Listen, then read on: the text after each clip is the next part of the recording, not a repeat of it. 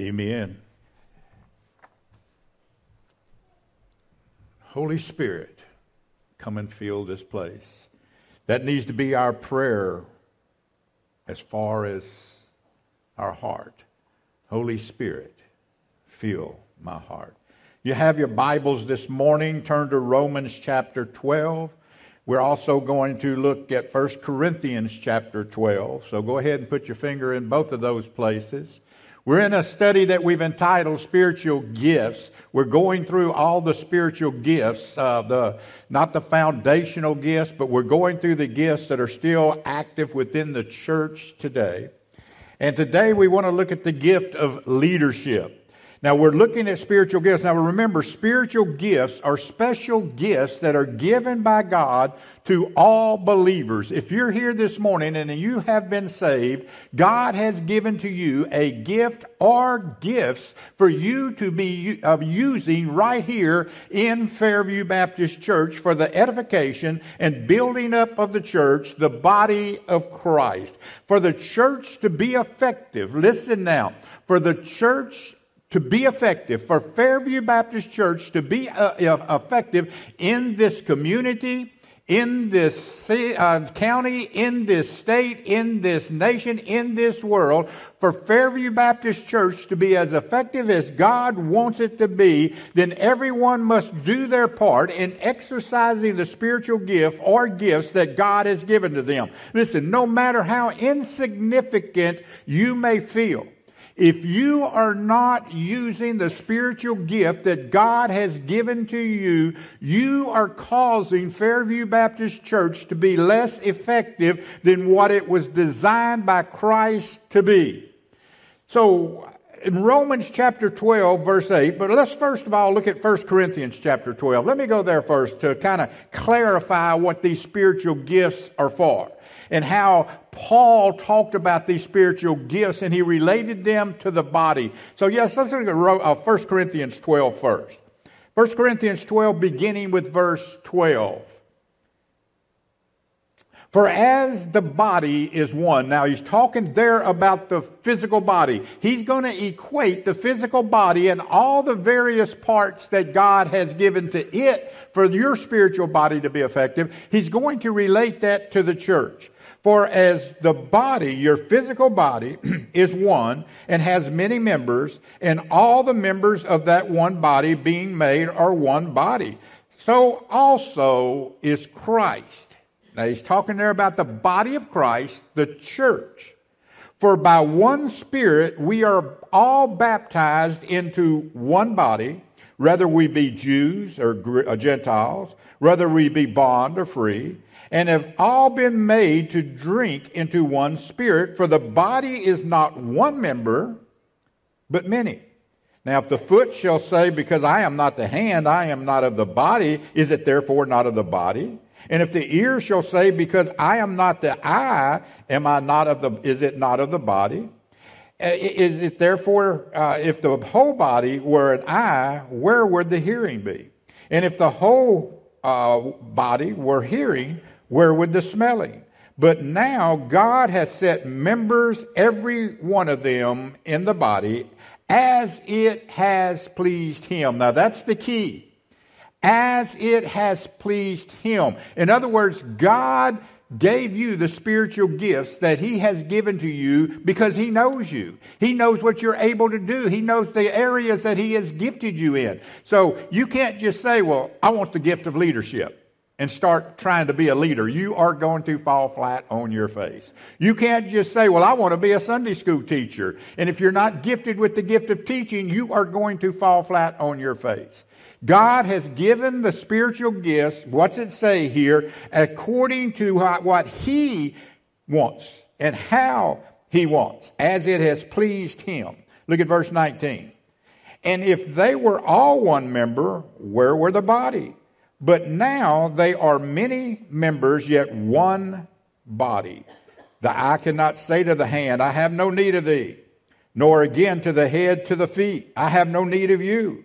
Nay, much more those members of the body, which seem to be more feeble are necessary. In other words, there's no one gift greater than the other. There's no one gift smaller than the other. They are all necessary for the body of Christ to work and be effective as God designed it to be. Now, therefore, uh, uh, so far we've looked at the serving gifts, those being the gifts of service. As you remember, we, ca- we talked about the gift of service, also called helps, the gift of giving, faith, exhortation, and mercy. Now we move to what is called the speaking gifts. These gifts are designed for the church to be effective in proclaiming the gospel of Jesus Christ. They include leadership, discernment, wisdom, knowledge, teaching, pastor teacher, prophecy, and evangelism. And we'll look at all of those. Now, let's first look at the gift of leadership. Now you can turn back to Romans chapter 8. Romans chapter 8. But keep your finger there in 1 Corinthians 12. We will come back to it in a moment. Romans chapter 12, verse 8, he says this as he's speaking about spiritual gifts. He says this He that ruleth with diligence. Now, a lot of people don't like that word ruleth, it makes it sound authoritative. You know, I'm in charge, I'm ruling. Listen, if you have that attitude, you don't have the gift of leadership. Okay? The gift of leadership understands I am serving uh, the church, I am serving the church. But Romans 8 says there, you know, he that ruleth with diligence. Now flip back over to 1 Corinthians 12, 28. I'm going to make you use your Bible this morning. Okay? Romans 12, 28. Look what he says there. And God has set some in the church, first apostles, secondary prophets, thirdly teachers, after that miracles, then gifts of healings, help. Now I want you to see one word there governments. See the word governments? To understand this gift, we have to understand the definition of the terms that are used here ruleth and governments. Okay? Now, the ruleth simply means to lead, to manage, to have charge of, to oversee, or to direct. That's what ruleth means. It means to lead. It means to manage a group of people. It means to have charge of a group of people or to oversee certain ministries. Now, it also says with diligence. That simply means with speed, with haste, with haste, with earnestness, with enthusiasm. So a leader understands I've got to manage this, this uh, ministry that God has given me. I have to be overseer of this ministry that God has given. And I've got to do it with speed. I've got to do it with haste. I've got to do it earnestly within my heart. One aspect of the gift of leadership is that of haste. Who's a good leader? Someone who recognizes a need, who acts quickly, and gives it a hundred percent.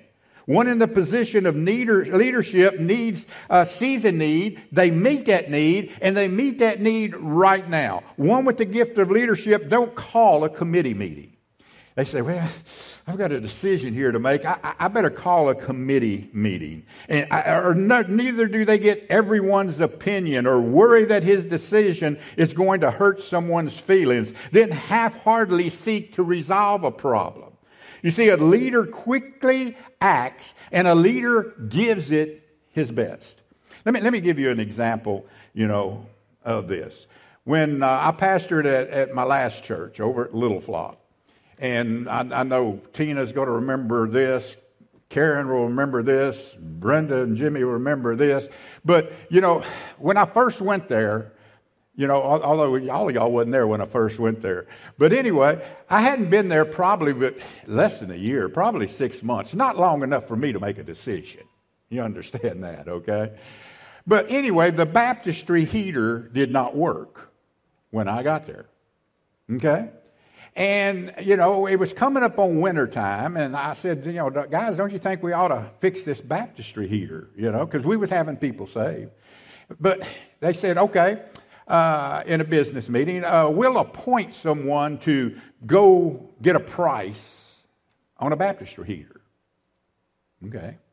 So the next business meeting, we appointed someone to go get a price. Next business meeting next month, I said, okay, under old business here, did you get a price? I I forgot.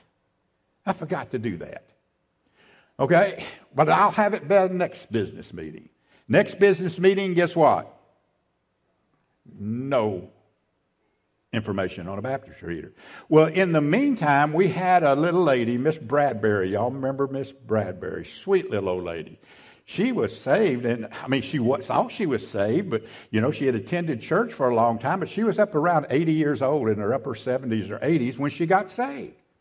And she wanted to get baptized. And I said, Well, look, the heater's out right now. Now it's into the winter time. You understand? And I don't care. I want to get baptized. Miss Bradbury, that water is going to be cold, baby. I don't care. I want to get baptized. Bless her heart, she come up out of that water blue. Now, I'm not joking. She was blue. And we had done gone two months without a report back on a, ba- a baptistry heater. So you know what I did? I got on the phone the next day and I ordered one. I ordered one. So come up the next business meeting, and, and the guy said, uh, Well, I've got, a, I've got a price on a baptistry heater. I said, Too late, it's already back there. Well, you don't have that right. You, you, who gave you permission to buy a baptistry heater? I said, Miss Bradbury, when she turned blue. You know, we, I said, we can go on month after month after month, or we can act because there's a need. And folks, that's what a leader does. When a leader sees a need, the leader meets that need. He don't have to call for a committee meeting. He or she don't have to get everybody's opinion. Well, what do y'all think we should do here? No, a leader sees a need, they move with haste, and they solve that need. The idea here in Romans 12 8 is that God has placed those within the church body to lead and to direct with speed, earnestness, and enthusiasm. Those with the gift of leadership, they see a goal, they direct the people to that goal, they energize the people to obtain that goal. And will, will, will, will all decisions a leader makes be popular? Trust me, no, they will not. No, they will not. Will, will a leader be popular when they make these decisions? No, they will not be popular. But a leader understands that one day I'm going to stand before God to answer for how I carried out that gift of leadership that He gave me. I don't answer to the people, a leader understands. I'm ultimately going to answer to God one day for what I have done with this gift of leadership that He has given to me. Now, in 1 Corinthians 12, we see the word there, governments. We see the word governments. That word simply means properly, or someone who steers or guides a ship. Figuratively, it's speaking here of the divine calling which empowers someone to lead in the affairs of the church. You see, the word government basically means the same thing as ruleth, but it has a unique, a unique meaning of one who steers a ship. One who steers a ship. One who stands behind the helm, excuse me, and steers the ship in the direction that it is supposed to go. You know, I, I started to throw up a, uh, a picture here of the, of the helm of the ship I was on back in 72 and 73.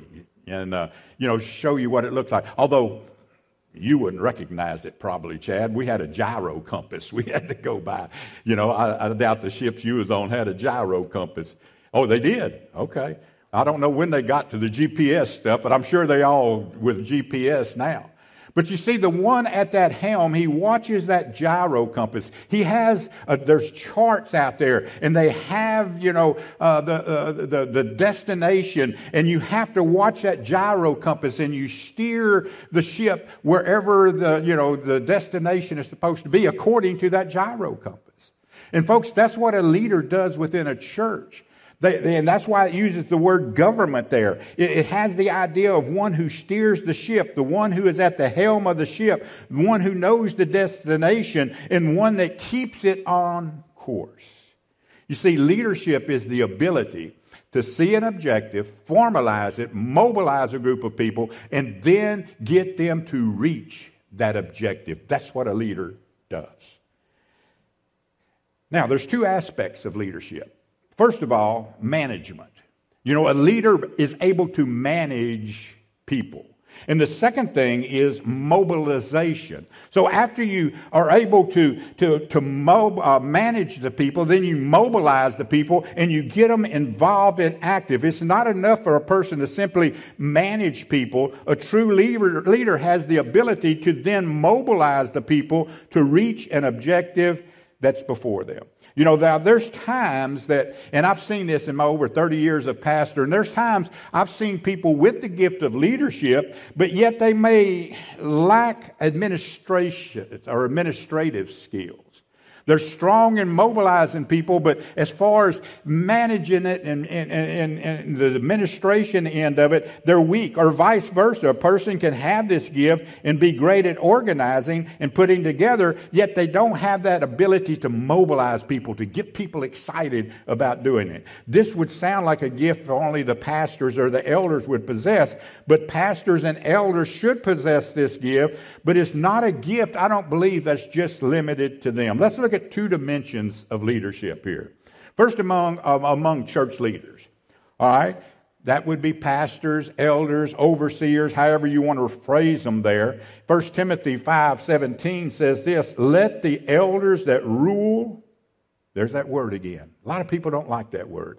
Let the elders who rule be counted worthy of double honor, especially those who labor in the word and doctrine. I like the way the New Century Version put it, so I put it up there for you. The elders who lead the church well should receive double honor, especially those who work hard by speaking and teaching.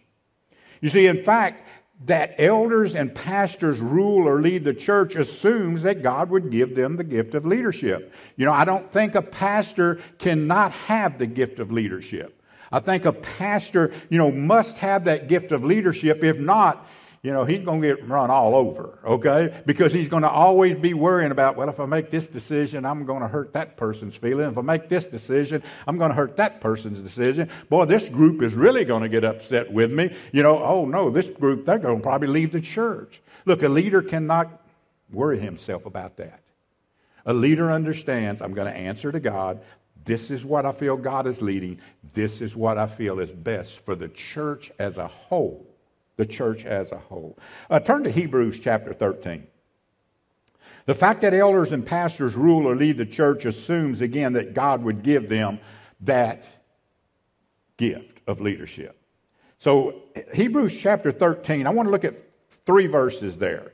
It says that pastors and elders have the oversight of the church in their care. You know, here's, here's what uh, verse 7 says. Verse 7 Hebrews 13, verse 7. Remember them that have, there's that word rule again. That just sounds so authoritative, doesn't it?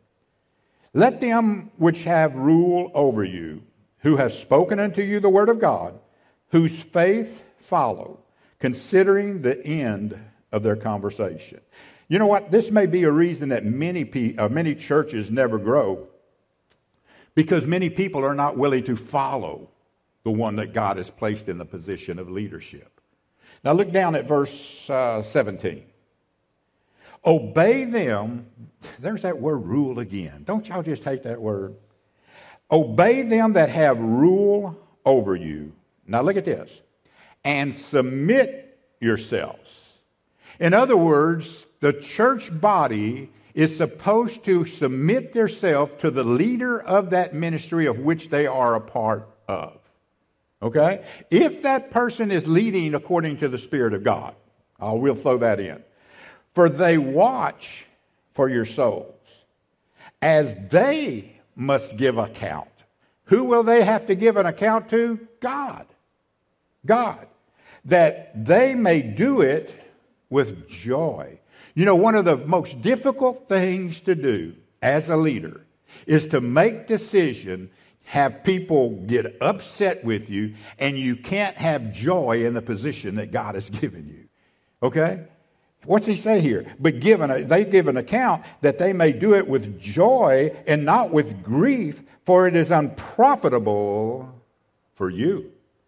In other words, if you're not following the leader of the ministry that you're involved in, If you're not following the, the, the leadership that God has placed over you, what's he say there in verse uh, uh, 17? it's unprofitable for you because you're expected to. You're expected to. One other verse, look at verse 24.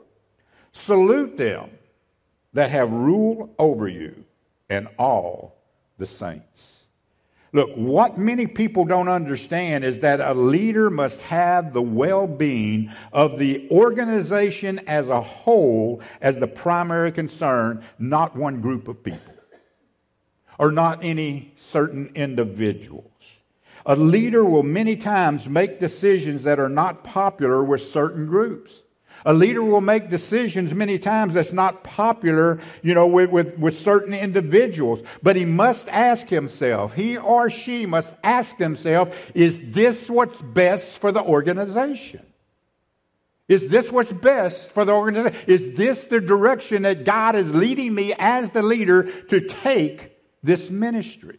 So a leader must ask themselves that question. Why? Because as a leader, I will be held accountable to God, you know, for the church as a whole and how I lead it. Therefore, a leader must look at the big picture that others do not see. Listen to me. Whether you are a leader of the children's church, whether you are a leader of children's ministry, whether you are the leader of the mission ministry, whether you are the leader of the music ministry or any other ministry within the church, you're going to have to make decisions and it's not going to please everyone. But you have to make a decision for what's best for that ministry that God has placed you over as a whole. As a whole. Okay? That's, that's what we understand here. Be a, but a strong leader is going to make those decisions. And here's food for thought. Here's food for thought. Those under the leadership, look back up at verse 17 of Hebrews uh, 13 there. Look back up there. For those under the leadership of those in that ministry, obey them. If you're going to be in that ministry, if you're going to be under that leader, then obey them. And what's he say? And submit yourselves to them because they're watching over your souls. They're trying to do the best they can for that ministry that's a part of this body of Christ so this church as a whole can be effective in what God wants it to be. Now, again, keep reading there because they must give an account to God. They must give an account to God that they may do it with joy and not grieve, for it is unprofitable for you. In other words, listen to me. Listen to me. If you are not going to be submissive to those in the leadership position of the ministry that you're under, then quit it. Ooh. Ooh. Leave that ministry if you're not going to be submissive to that leader. Let me say this, and those, those that uh, you know, or leadership of various ministries within the church, I think they would tell you this. One thing I am not is I am not a micromanager. You know, I believe Glenda will tell you that the Houston Homeless Ministry, do I pretty much give you free reign on that? You know, tell, I tell her, you make the decisions. I go, but I tell her to make decisions. Children's church, you've never seen me walk out there and say, all right, are y'all doing this the way I want done? No. You're the leader, you do it the way you want. Children's ministry, do it the way you want. Have I ever come out there on Wednesday nights, Lee, and told you I don't like the way you're doing this? No. You're over it, you do it. Okay? You know, I do tell Debbie what to do with the music, though. no. no, because I want to go home at night. But look at here. You know, I tell her, it's your, it's your thing. It's your thing. Do it. I'm not going to micromanage. Now, I do like for those that's over these certain ministries to keep me informed because ultimately I'm going to answer to God for the decisions you make. Are, are you with me? So keep me informed, but I'm not going to tell you how to do something that you've been placed over to do. So, a good leader, they're going to make those tough decisions, even when it's not uh, popular. Okay? And those under those ministries, you can't go along with the leader. Vamos. Okay? Just go out. Look, so I believe the gift of leadership does belong to pastors or overseers. But does it end there? Some feel like it does, but I don't think it does. I don't think it ends with, with uh, uh, you know, just the church leaders. I think it's among the laity too. Here's what I uh, mean by that. There are many ways the gift of leadership is used by the laity. In prayer groups, if we have certain prayer groups that, that meet, you know, and that there can be a leader of that prayer group. In fact, there needs to be a leader of the prayer group. Home Bible studies. There needs to be a, a, a, leader over those home Bible studies as far as the laity goes. Heads of committees, they need a leader over that committee to keep things organized and to keep things going. It's always been God's plan that out of the laity would come other leaders. In Exodus chapter 18, Moses chose, able men out of the laity to, and made them rulers and leaders over the people. In fact, here's the way it's worded in uh, Exodus chapter 18. And Moses chose able men out of all of Israel and made them heads over the people. Rulers of thousands, rulers of hundreds, rulers of 50s, and rulers of 10s. And folks, that's the way it works in the church. The pastor is the leader of the church as a whole. Okay, but you have leaders over the children's ministry. You have leaders over the children's church. You have leaders over the music ministry. You have leaders over all these various things. And that's the way it's supposed to work. That's the way it's supposed to work. You know, this is an area I see many, if not most churches, failing today. Whether you believe it or not, there are many pastors out there with big egos, okay, who think they must lead everything in the church. And without their anointed hands, okay, if without their anointed hands on everything, God's not going to honor those ministries. That's a bunch of hogwash. Okay? That's a pastor with a big ego. In most cases, God could do greater things in the church if the pastor would just get out of the way. If the pastor would just get out of the way. Look, he can't do it all. And that's why he must surround himself with those who possess the gift of leadership, turn it over to those, let them loose, let them lead. Again, keep me informed, keep me abreast as I'm going to give an account to God one day for even your decisions, okay? But go out there and lead, go out there and get her done. Just get her done. You know, it's the one thing that drives me crazy. It's a person in leadership who is constantly talking about what needs to be done but never getting anything accomplished. You know, if that's you, you may want to get out of the way and let a true leader come in there and get some things done. Let a person with leadership, the gift of leadership, get something done. Now, the third thing is this the diligence to act. The diligence to act. What did it say? He that ruleth with diligence. You see, with diligence, that simply means with speed. Get it done. Again, don't sit back and talk about it. Don't sit back and get opinions about it. You know, just if it's a need and you see it's a need, you're the leader, get her done. Get her done. You see, one aspect of the gift of leadership, again, is that of haste. You know, what is a good leader? Again, it's someone who recognizes a need, acts quickly, and gives it 100%. One with the gift of uh, leadership, again, doesn't have to call a committee meeting, doesn't have to send up opinion balloons, doesn't have to get everyone's opinion and worry about this decision is going to hurt someone's feelings, or uh, then half heartedly seek to resolve the problem. Just go out and do what you're gifted to do.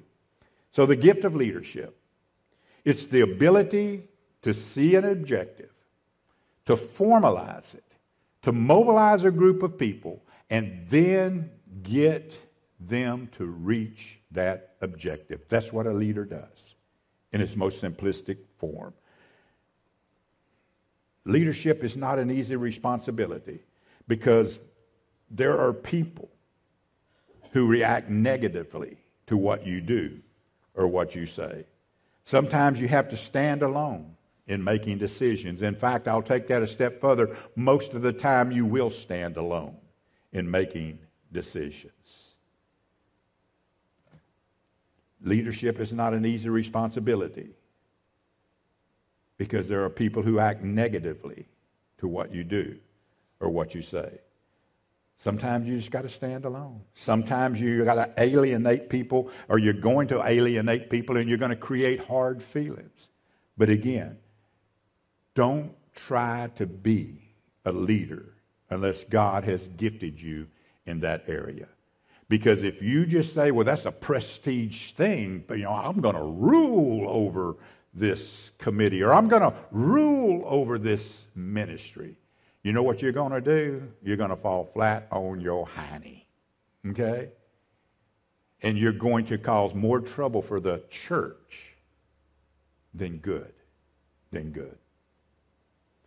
Let me close with this thought. If you're saved, God has blessed you with a marvelous gift. And not only has He given you the gift of eternal life, but He has given you a gift to be used while you're here on this earth, you know, for His honor and His glory in the local church. But if you're not saved, God has two gifts waiting for you this morning. If you're here this morning, you've never asked Jesus to come into your heart, save your soul. If you've never given your heart and your life over to Jesus Christ, this morning He has two gifts for you. The first gift he has is the gift of eternal life, where you're going to spend eternity.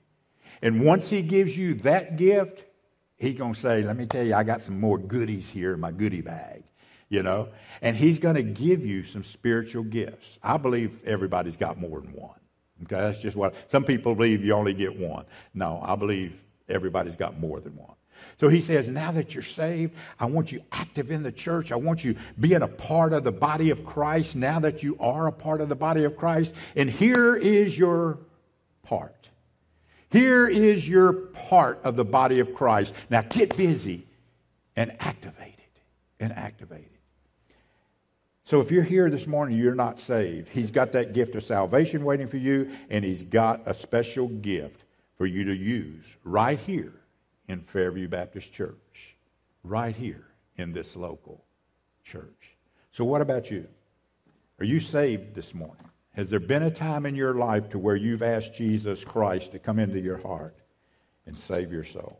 If not, we want to give you that opportunity this morning to do that. Here in just a moment, we're going to have a song of invitation. And what a song of invitation means, it means we're inviting you to come to Christ. We're inviting you to be a part of this body of Christ here at Fairview Baptist Church. But if you're here and you are saved, but you say, you know what, I hadn't really been doing nothing for the church, I haven't been, you know, using my spiritual gift within the church, then I think you may want to make a commitment to God today to begin doing that. Because if you're not doing what God has gifted you to do, this church is suffering. And if this church is suffering, then the body of Christ is suffering. All because you're not doing what God has gifted you to do. So maybe you need to be at this altar this morning making a fresh commitment to God, to that gift He's given you. Let's pray.